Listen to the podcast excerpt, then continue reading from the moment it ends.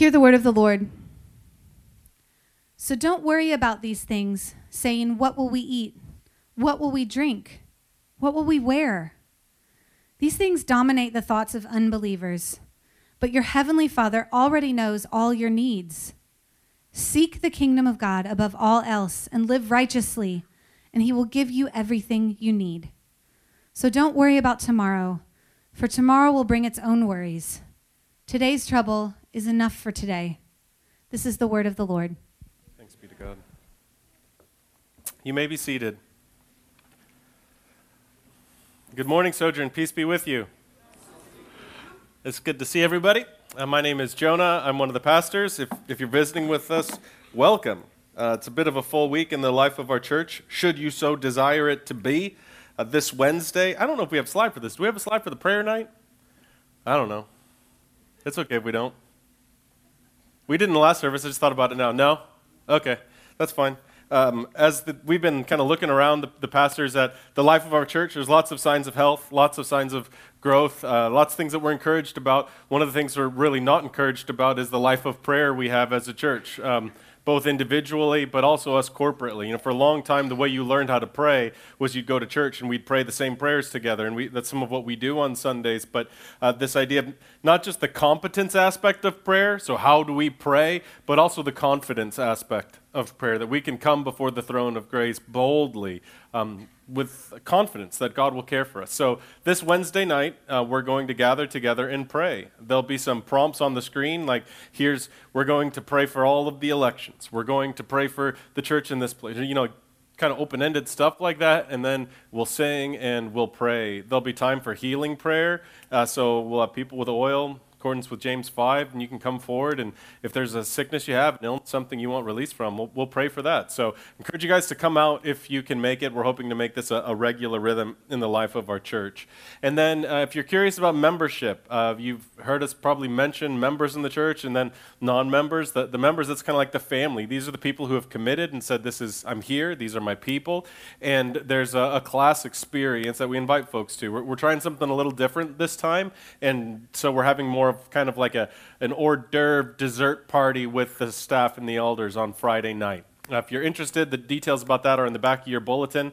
But if you want to be a member, that's what you need to do. You need to come to that. If you have questions and you're not sure who to ask, like, why is the music loud on Sundays? Um, anybody ever asked that? It's not the sound guy's fault. Um, so don't go talking to him like that's a biblical and a pastoral decision that gets made that we have loud music. Why is that? Can it be too loud? Yes, it can be too loud. So I'm not dogging you if you're, you know, like, yes, we get too loud sometimes. But why do we do that? Uh, why do we pray the way we do in service? Whatever. That's a great space for you to come and check that out. So the info, how to sign up, how to register is on the bulletin, and we hope that you can come check that out. Uh, we are rolling in uh, towards the end of the Sermon on the Mount here. Once we finish with Matthew 7, we're going to look at the book of Esther for a few weeks. And if you don't know about Esther, it's one of the wildest, craziest, most unusual books of the Bible. God's not mentioned in it, and that should make anyone who reads the Bible be like, Isn't the Bible about God? Why isn't it talk about God? Um, it's kind of like the Bible's Game of Thrones, if you're into that thing. I mean, there's lying, there's weird, like, it's just graphic, violent, money, sex, power, it's a crazy story. So we're going to look at that for a few weeks, and then we're going to look at the book of Daniel, and then be back in the book of Matthew in the fall. Uh, so we're, we're coming to the close here on the Sermon on the Mount. And we've been saying it for several weeks, but the kind of the mission statement or the purpose of the Sermon on the Mount is to reveal in order to heal. So Jesus will use really intense language. You see this throughout his ministry. It's just real clear here in Matthew 5 through 7. He'll say provocative, intense things to try to wake us up to some new reality. He'll disrupt us in order to instruct us. He'll reveal things about our heart so that he can invite us to experience healing for our heart. And in essence, he's inviting us to a life of greater dependence on God. Uh, that's the goal of the Beatitudes. That is kind of the, the core purpose of the Sermon on the Mount to teach us what does a, a, fully human life lived in dependence on God, what does that look like? And there'll be times where it should leave us a little bit helpless because when, when you're feeling helpless, that tends to be the times when you start saying things like help. It's, it's hard to feel needy and dependent without having an awareness of a bit of your helplessness. And Jesus is covering the kind of the full gamut of what it means to be a human. The, there's this core issue he keeps talking about, which is the heart. That's kind of the, the bed, the core of who a human is. And earlier in chapter 5, he starts talking about the emotional aspects of our heart. So he's trying to help us get down and to see the, the big problem in our life is our heart. So in, in chapter 5, he says, Listen, you don't murder, good for you. Way to go. Congratulations, you don't murder. You've heard it said you shouldn't murder, and I'm telling you, you shouldn't even have unresolved anger in your heart. So the, the action of murder isn't just the problem, but the emotion of anger underneath it is the problem. It's, it's not just adultery you need to avoid, it's that emotional hungering for someone else. So Jesus takes us below the surface in Matthew 5 into kind of the emotional terrain of our hearts and our souls. From there, he exposes some of the spiritual hypocrisy of our hearts. This is something that I think we all are pretty well acquainted with in this part of the country. Those are the people who play Christian for the sake of getting kind of societal, cultural approval. So we do these Christiany things not because we want to build the kingdom of God or have a real heart or knowledge experience of God, but because, you know, grandma was a Christian and my uncle's a pastor and everyone here is a Christian, we want to look good. And, and, Jesus is talking about, you know, the ways that you pray just to, to, make the crowds think you look good, or the things you do with your money just to make the crowds think you look good. He's, he's exposing some of the spiritual hypocrisy of our hearts. Now, here in chapter 6, he's moving on to the material shallowness of our hearts, how our hearts kind of run and cling to stuff. And that's what we're going to be talking about. But I want you to see that Jesus is appealing to every aspect of our humanity, how the heart shapes everything about who we are and, and what we do our emotions, our spirituality, our bodies, and now even our material stuff. Jesus isn't just after this one kind of I don't know, a simple confession of faith. He's, he's after our whole beings being transformed and conformed into the likeness of Christ. And it, it centers around the invitation today, this repeated command three different times. If you, if you go back, we didn't put it all in the bulletin, but today's text that we're talking about really starts in verse 19 and goes to the end of chapter 6. And in that chunk, he says, Don't worry, three different times. When talking about your stuff, what you own, there's this repeated command don't worry. Um, now, crowd participation time, y'all been anxious before? Say amen. Amen. amen. Right? Like, yes, some of you are anxious right now because you're assuming we're going to talk about money at some point this morning, and you would be correct. Let the anxiety build. Um, now, let me ask you. So, I think almost everybody said that they've been anxious at some point. Uh, so, you're in that that pit of am I having a panic attack? You know that kind of anxiety where like am I is this a panic attack right now or am I just nervous or is something really wrong? Like when you're right in the middle of the sky is falling down, something is wrong, something is happening and, and you're freaking out. Maybe you've had the experience of a well-intentioned Christian or a spouse or a parent, somebody in community group, they come up to you and they see you're freaking out and they say, "Hey man, don't worry about it." You ever had that experience? I don't know if I'm, this is going to happen or that. Hey, man, don't worry about it. We got this real big problem at work and we don't know if it's going to, we don't, hey, man, don't worry about it. And you're like, oh my gosh, I never knew. that's the, that's what you do. You, you go up to the worry switch and you just stop it. Just stop worrying. Were it, were it that simple. Thank you very much for that advice. If you're the person whose big encouragement to your friend is, hey, have you thought about not worrying about it? Just keep that one to yourself, right? Just keep that one to yourself. Who, who among us wakes up in the morning and says, you know what I'd like to do today?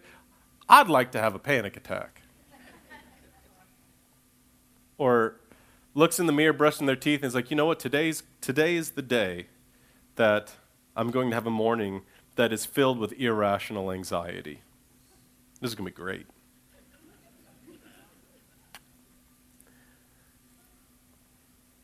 It's not like we necessarily or, or precisely choose to be anxious. Um, for a lot of us, especially, you don't have to out yourself now, but you have that irrational worry.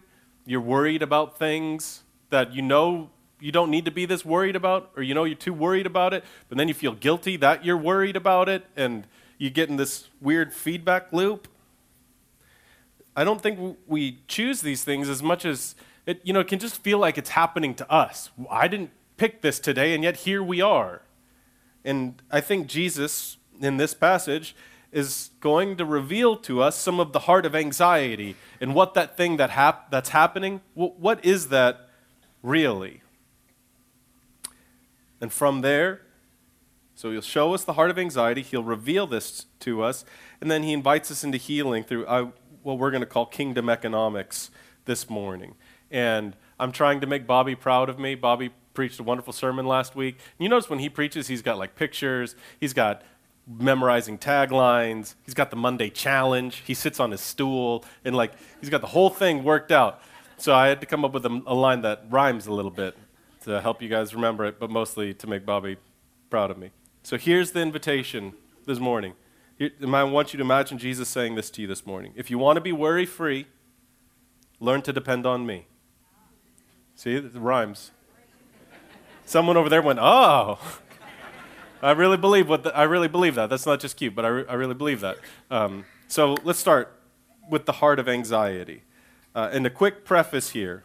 As a church, we recognize our world is broken. We talked about this in our, our prayer of lament. You hear it all the time. Uh, the brokenness of the world doesn't just include our souls, it also includes our bodies. Stuff happens in our bodies that is not designed to happen. So, for instance, what's that have to do with anxiety? A good friend of mine his liver is broken, which means his liver doesn't process the stuff, the hormones that make you anxious, the way a hormone or a liver is supposed to, which means he has a 9 out of 10 anxiety reaction to situations that are a 1 or a 2 out of 10. It'd be unfair, it'd be cruel to look at him and say, Repent. His, his liver's broken. Um, he doesn't have a theological problem. He's got an organ problem, a body problem. So we thank God for doctors. We thank God for medicine. We thank God that we're not left without hope in some of those situations. So you, if you're like, I don't know, am I, is my body broken or am, am I a functional heretic? Like, you got to figure that out with you and your doctor and your community. But don't assume that everything that we're saying here applies to you if maybe you have an anxiety disorder, which we recognize those are, are real things. So, that being said, beyond that, there is an anxiety that I think is common to all of us. We've experienced some degree of it or another. Er, earlier, from the verses that were read for us, Jesus talks about people who are worried about their clothing, their savings account, um, their food. And he shows us what the heart of anxiety is. What is going on underneath this preoccupation with stuff? And so in, in verse 21, he says, Wherever your treasure is, there the desires of your heart will also be. Another way to put about or think about it, um, what a person truly values reveals who they truly are. Uh, uh, what a person spends their money on can reveal the priorities of their heart. And it's easy to gather here on Sunday and say, you know, bless the Lord, O my soul. We're going to sing, we're going to clap. It's we love Jesus, and then, you know, somebody's bank account is a pretty clear window into what are the priorities of this person's life. What what do they really love? So the, the person who's preoccupied with their retirement account kind of loves their security. We're not a church that's against retirement accounts, but if you're the person who's checking your long term investment every afternoon and every penny is about going back into the 401k, we, we would say that there's some kind of love for your own security happening there. Or maybe you're preoccupied with your next meal. Maybe you love your pleasure and comfort um, maybe the person who's preoccupied with looking attractive, having the coolest, newest outfit, being up, up to date on the latest fashions, and being desired by everybody. You know, they love the crowd. And whatever it is, we could break down each one of these instances. The point is, oftentimes what we worry about reveals some way that we're trying to avoid danger in our life, the, or at least a perceived danger, the danger of not having enough the danger of maybe not eating enough and the pain that could come from that, of not being beautiful enough. In each instance, somebody is trying to protect themselves from a degree of vulnerability, perceived danger. And I think much of our worry comes from denying our own vulnerability. We try to live in such a way that, uh, I don't know, maybe you're the kind of person that thinks that safety is possible you know, like if we order everything just right, then we can be in a spot where we know everything will truly, perfectly, for always be safe and okay. The preoccupation with these things is a rejection of our identity as creatures. I'm not saying anybody's doing this deliberately, but functionally, we're rejecting what it means to be a creature with words like limitations. You know, God is creator, and He made us a certain way with inherent limitations. So if you go even deeper underneath the heart of anxiety, it's not just a rejection of our creatureliness or our denial of being vulnerable. I think fundamentally, the heart of anxiety is a rejection of God's rule and a refusal to trust Him. So the person that's I would say, disproportionately or consistently exaggerated feelings of worry and anxiety, there's a rejection of God's rule of the universe and a refusal to trust Him.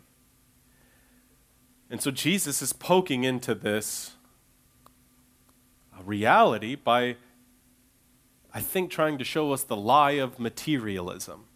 The, these things, and we're, we're going to talk about all kinds of different stuff here, your actual possessions in a few minutes. I don't think Jesus is saying any of this stuff is bad. I think what he's saying, particularly to us in the West today, is that it's not bad in and of itself, but boy, it's probably lying to you. So he's, he's done some exposing of the heart work here. You're worried because you're refusing to trust God and rejecting his rule. And now he's inviting us to understand some of, the, of his kingdom economics. He starts off pretty negatively. Uh, the so he says a bunch of this is bad, this is bad. And I think the, the first lesson he tells us is that your stuff is a it's simply a bad investment. He's not saying it's bad, he's saying it's a it's a bad in, investment. So verse 19. Don't store up treasures here on earth where moths eat them and rust destroys them and where thieves break in and steal. This is a difficult verse for me because I, I've spent a lot of time in the last year worrying about rust on my vehicle. And then you read rust and we are confronted, right? Jesus doesn't say necessarily that, you know, buying a vehicle that's rusty is bad or um, buying a wool sweater is bad uh, or having a house is wrong. He's just saying it's a bad investment. Don't bank your future on stuff that's falling apart and whose grand destiny is a landfill. Have you thought about that? With it blows my mind because I'm right on this line of having expensive tastes but cheap budget. And so what I do is like I'll go to Dillard's. You notice like Dillard's three times a year will have a 98% off sale, where and there'll be just these racks of shirts, and you'll see on the tag $172, and then scratched off, and it'll be like eight dollars. And I'll buy this shirt and be like, who's the maniac that spent $200 or whatever on this shirt? And don't they know that the thing, and then you fast forward two or three years down the road, and that shirt is like a rag in somebody's machine shop, or it's filled with holes because it's sitting in the back of your closet. I'm not saying don't buy the shirt. I'm not saying it's bad if you spend full price on the shirt. I'm saying if you're looking at your stuff to say, oh, then I'll be lovable. Oh, this will keep me safe. Oh, this will answer. It's, you're going to get a terrible return on investment. Your stuff isn't bad. It's great to enjoy that sweater you bought or whatever. Enjoy it. Thank God for it. Just know it's not going to last. It's going to sit in a big pile of dirt and slowly be eaten away by worms at some point. Doesn't mean it's bad, just means it's a bad investment for the long term health of your soul. Bad investments lead to the next warning, verses 22 and 23. Your stuff um, is a bad investment and it may blind you. Your eye is a lamp that provides light for your body. When your eye is good, your whole body is filled with light. But when your eye is bad, your whole body is filled with darkness. And if the light you think you have is actually darkness, how deep that darkness is. So I, that last verse is pretty intense. Uh, it might be easier to think about good. And if the, the stuff you think is good is actually bad, how bad is the bad? You know, like, how confused are you? And if you're like, that sentence made no sense, you get the point of what I think Jesus is saying here. Your stuff may blind you. This, the bad here, if your eye is bad, that one right there, that word we could also translate as stingy. You know what a stingy person is? Someone who won't let anything go. Saying if, if your stuff is, if your eyes are focused on stuff and your heart is shaped by stuff, what's going to happen is you're going to fall in love with your stuff and you won't let any of your stuff go away. And that will mean you don't see the world very clearly. Where you have opportunities to meet a need, you may see it as a threat that someone could take it away from you. If If you're preoccupied with your stuff, you will start making bad decisions. You'll cut corners at work. You'll lie. You'll fudge because you need to get this next thing or keep the thing that you've already got. So your stuff's a bad investment and it may blind you. And ultimately, the danger is, is it may enslave you. No one can serve two masters. You will hate the one and love the other. You'll be devoted to one and despise the other. You cannot serve both God and money.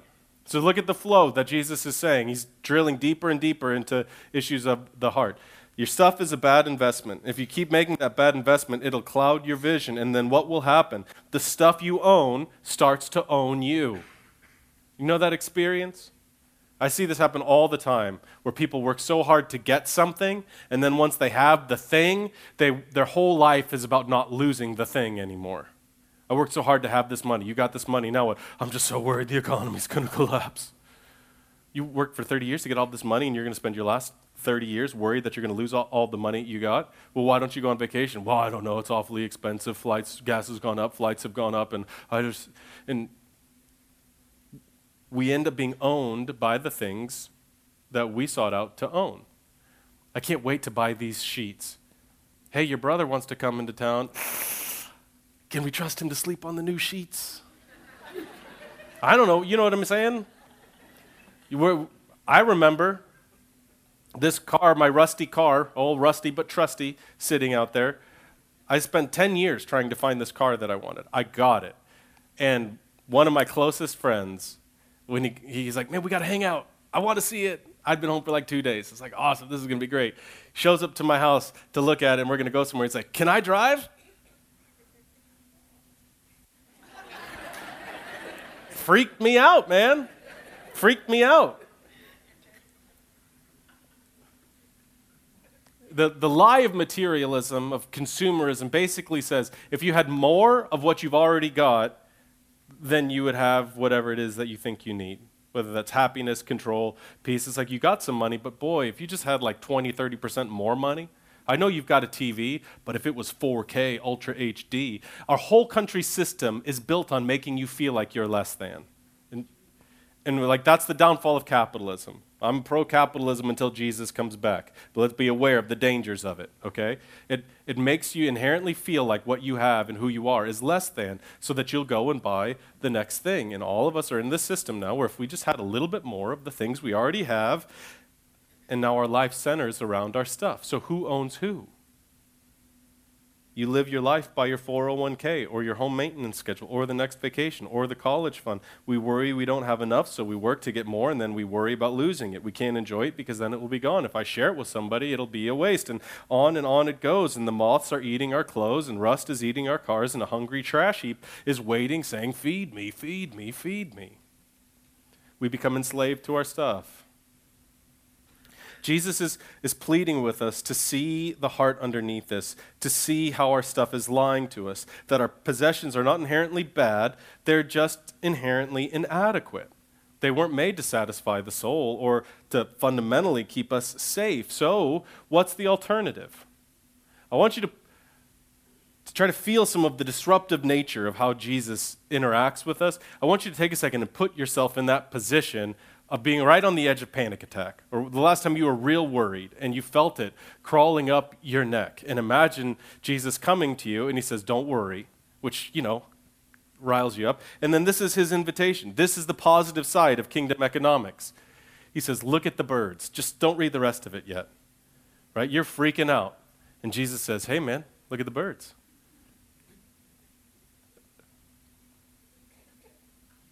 Right?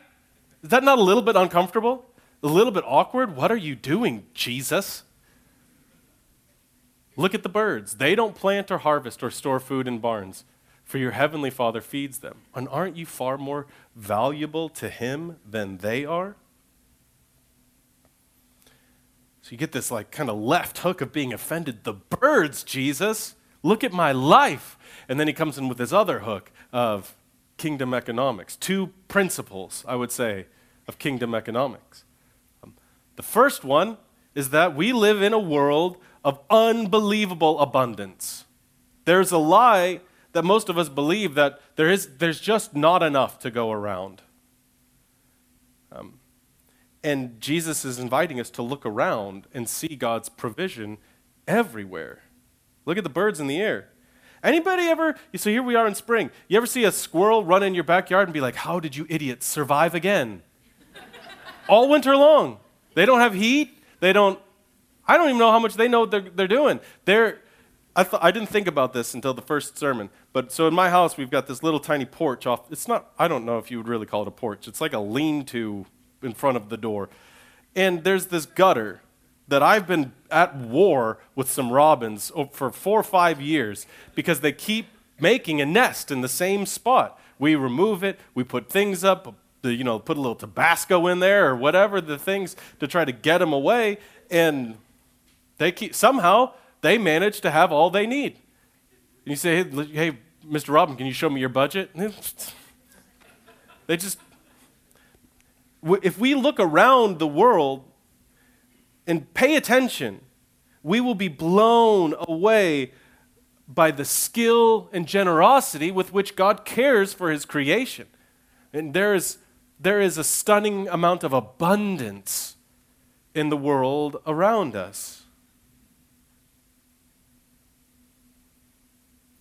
The first principle of kingdom economics is that we live in a world of abundance. There's plenty to go around. Our Father in heaven has more than we could possibly imagine, and He will give us everything that we need. Principle one we live in a world of abundance.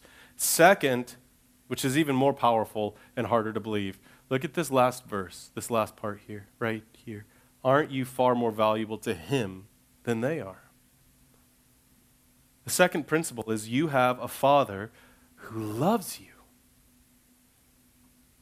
Look how he cares for the things that we hold with such little regard. When was the last time you prayed for the red breasted robin population in southern Indiana? Like when you see a dead bird, I think most of us get creeped out by it, but we're not like, oh, the tragedy. Like we, and some of you are real into flowers, I guess, but in general, it's not something we spend a lot of time worried about. It's like, oh, nice, a flower. That's nice. These are th- Flowers and birds are so incredibly common, and from our perspective, so easily disregarded and overlooked. And yet, God in heaven meticulously cares for them season by season, year by year. And Jesus is saying, How much more important are you to God than they are? If God will put this kind of attention into these things, how much more so will He put his care and attention upon you. You are so loved. You have a father who delights in caring for you and meeting your needs. Yes, we have a world of abundance. There's plenty to go around.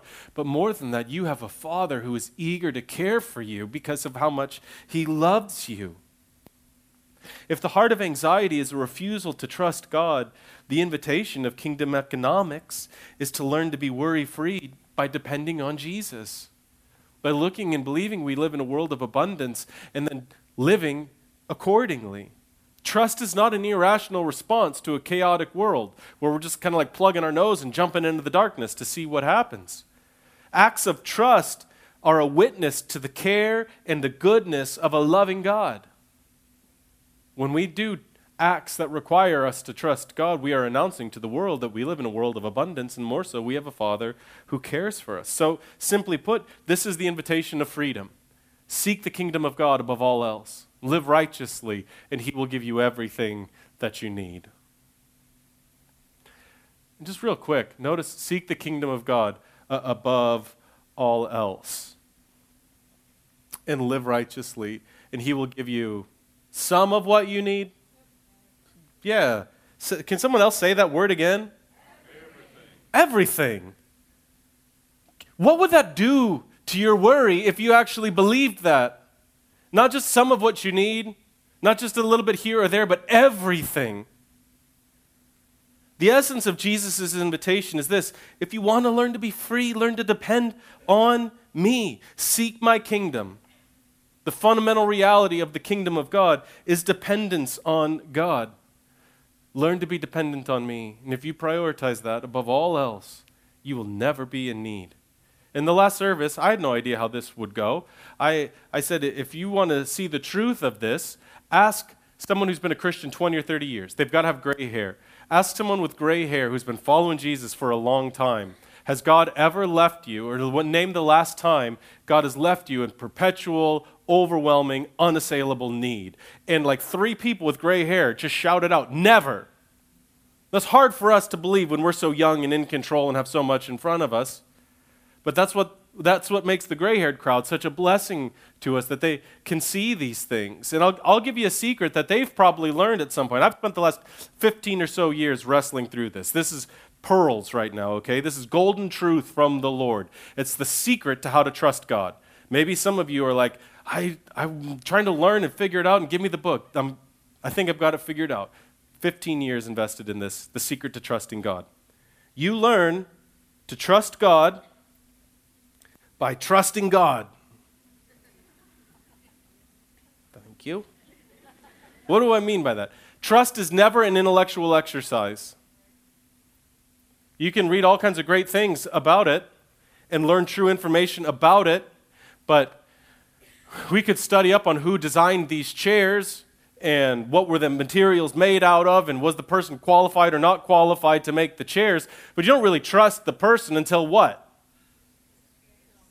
You gotta sit on the chair. How did jesus teach his first disciples to trust him? He said follow me fellas. He didn't say here's some things about me you should know. He said come walk with me and watch watch what happens. When he and peter are you know going through some of their stuff and he's trying to help peter learn how to trust him in the midst of all of his worry and fear Peter knowing Jesus could walk on water wasn't enough, right? Peter sees Jesus walking on water. To teach Peter how to trust him, Jesus says, Get out of the boat, Pete. You will or you won't. Come to me. To Thomas, he doesn't say, Look, Thomas, how dumb are you? I've risen from the dead. He says, Thomas, you need some help trusting me. Come and touch me. You learn to trust God by acting like you trust Him, by doing deeds dependent on Him. That's it. I mean, that's the only way you build trust with anything. Maybe you're in a relationship, you're like, we got a real trust problem. The only way to build trust is by doing deeds worthy of trust and deeds that require trust. It's just, you can't just say, I'm going to choose today to trust you. It's no, when you say, I'll be home at noon, you're home at noon. When you say, I need you to do this for me, you say, I will do this for you, and then you do it. That's the only way to build trust is by trusting and doing deeds worthy of trust. So, real practically, now I get to talk about money. That was all, that was 26 minutes of introduction. Here's what I wanted to talk to you about. Now, uh, one last preface. Our budget is in incredible shape right now. We are just so deep in the, I don't know how deep we are in the black. We are in the black. 0% of this is budget guilt. This isn't about the light bills. And if, if you're someone who's like all worried about church baggage or, you know, we don't trust the pastors, when I talk about giving, you can just insert another church. I don't care what church it, it goes to. Our church is, we're in good shape right now. So none of this is about our church, okay? Okay. And you can thank the members for that because they're some of the most generous people you know. This is about our own personal transformation and our own building of the kingdom of God. So, some of you are completely lost when it comes to money. Don't raise your hand, right? Like it's okay. Most of us were at some point in life. Um, very few of us were raised in a family that was like, today we will talk about finances and how to do a budget. Today we will talk about ret- building a retirement account starting at 25. Like, you know, some of you did, and call your parents and thank them for it. Maybe you've been getting regular raises for the last few years, and you're just like, where's the money going? I feel like I should have more money than this by now.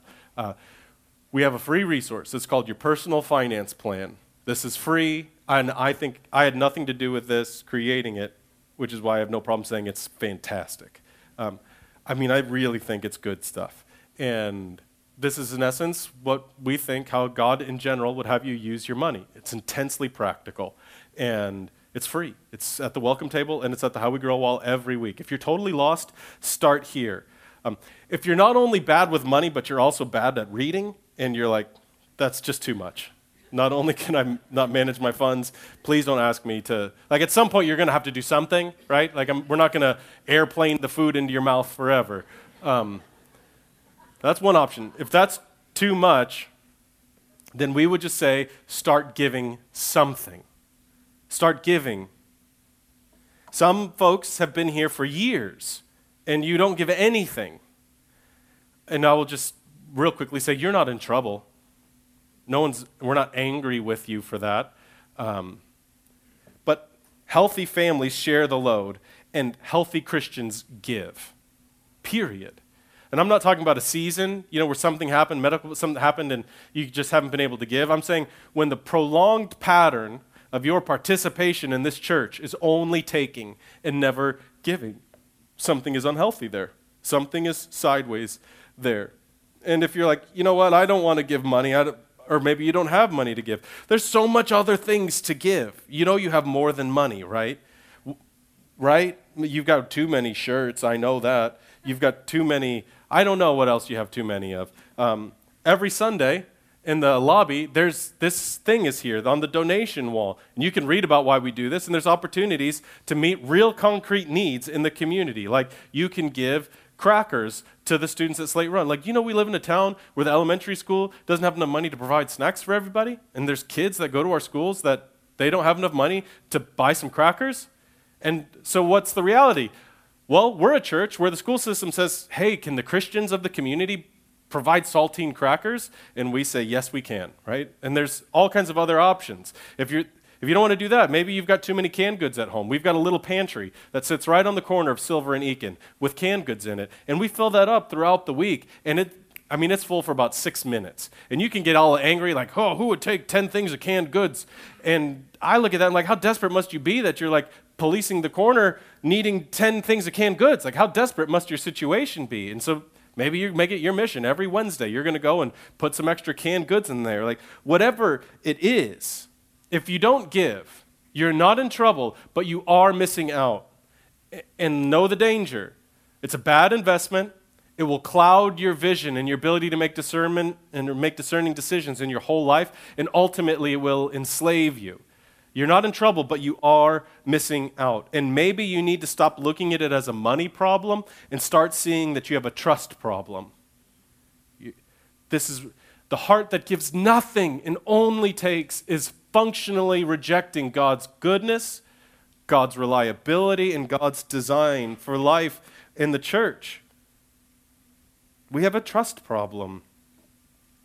We did a survey of our members a few years ago, and that combined with some national survey data, um, our best guess is our church gives about half of what we could.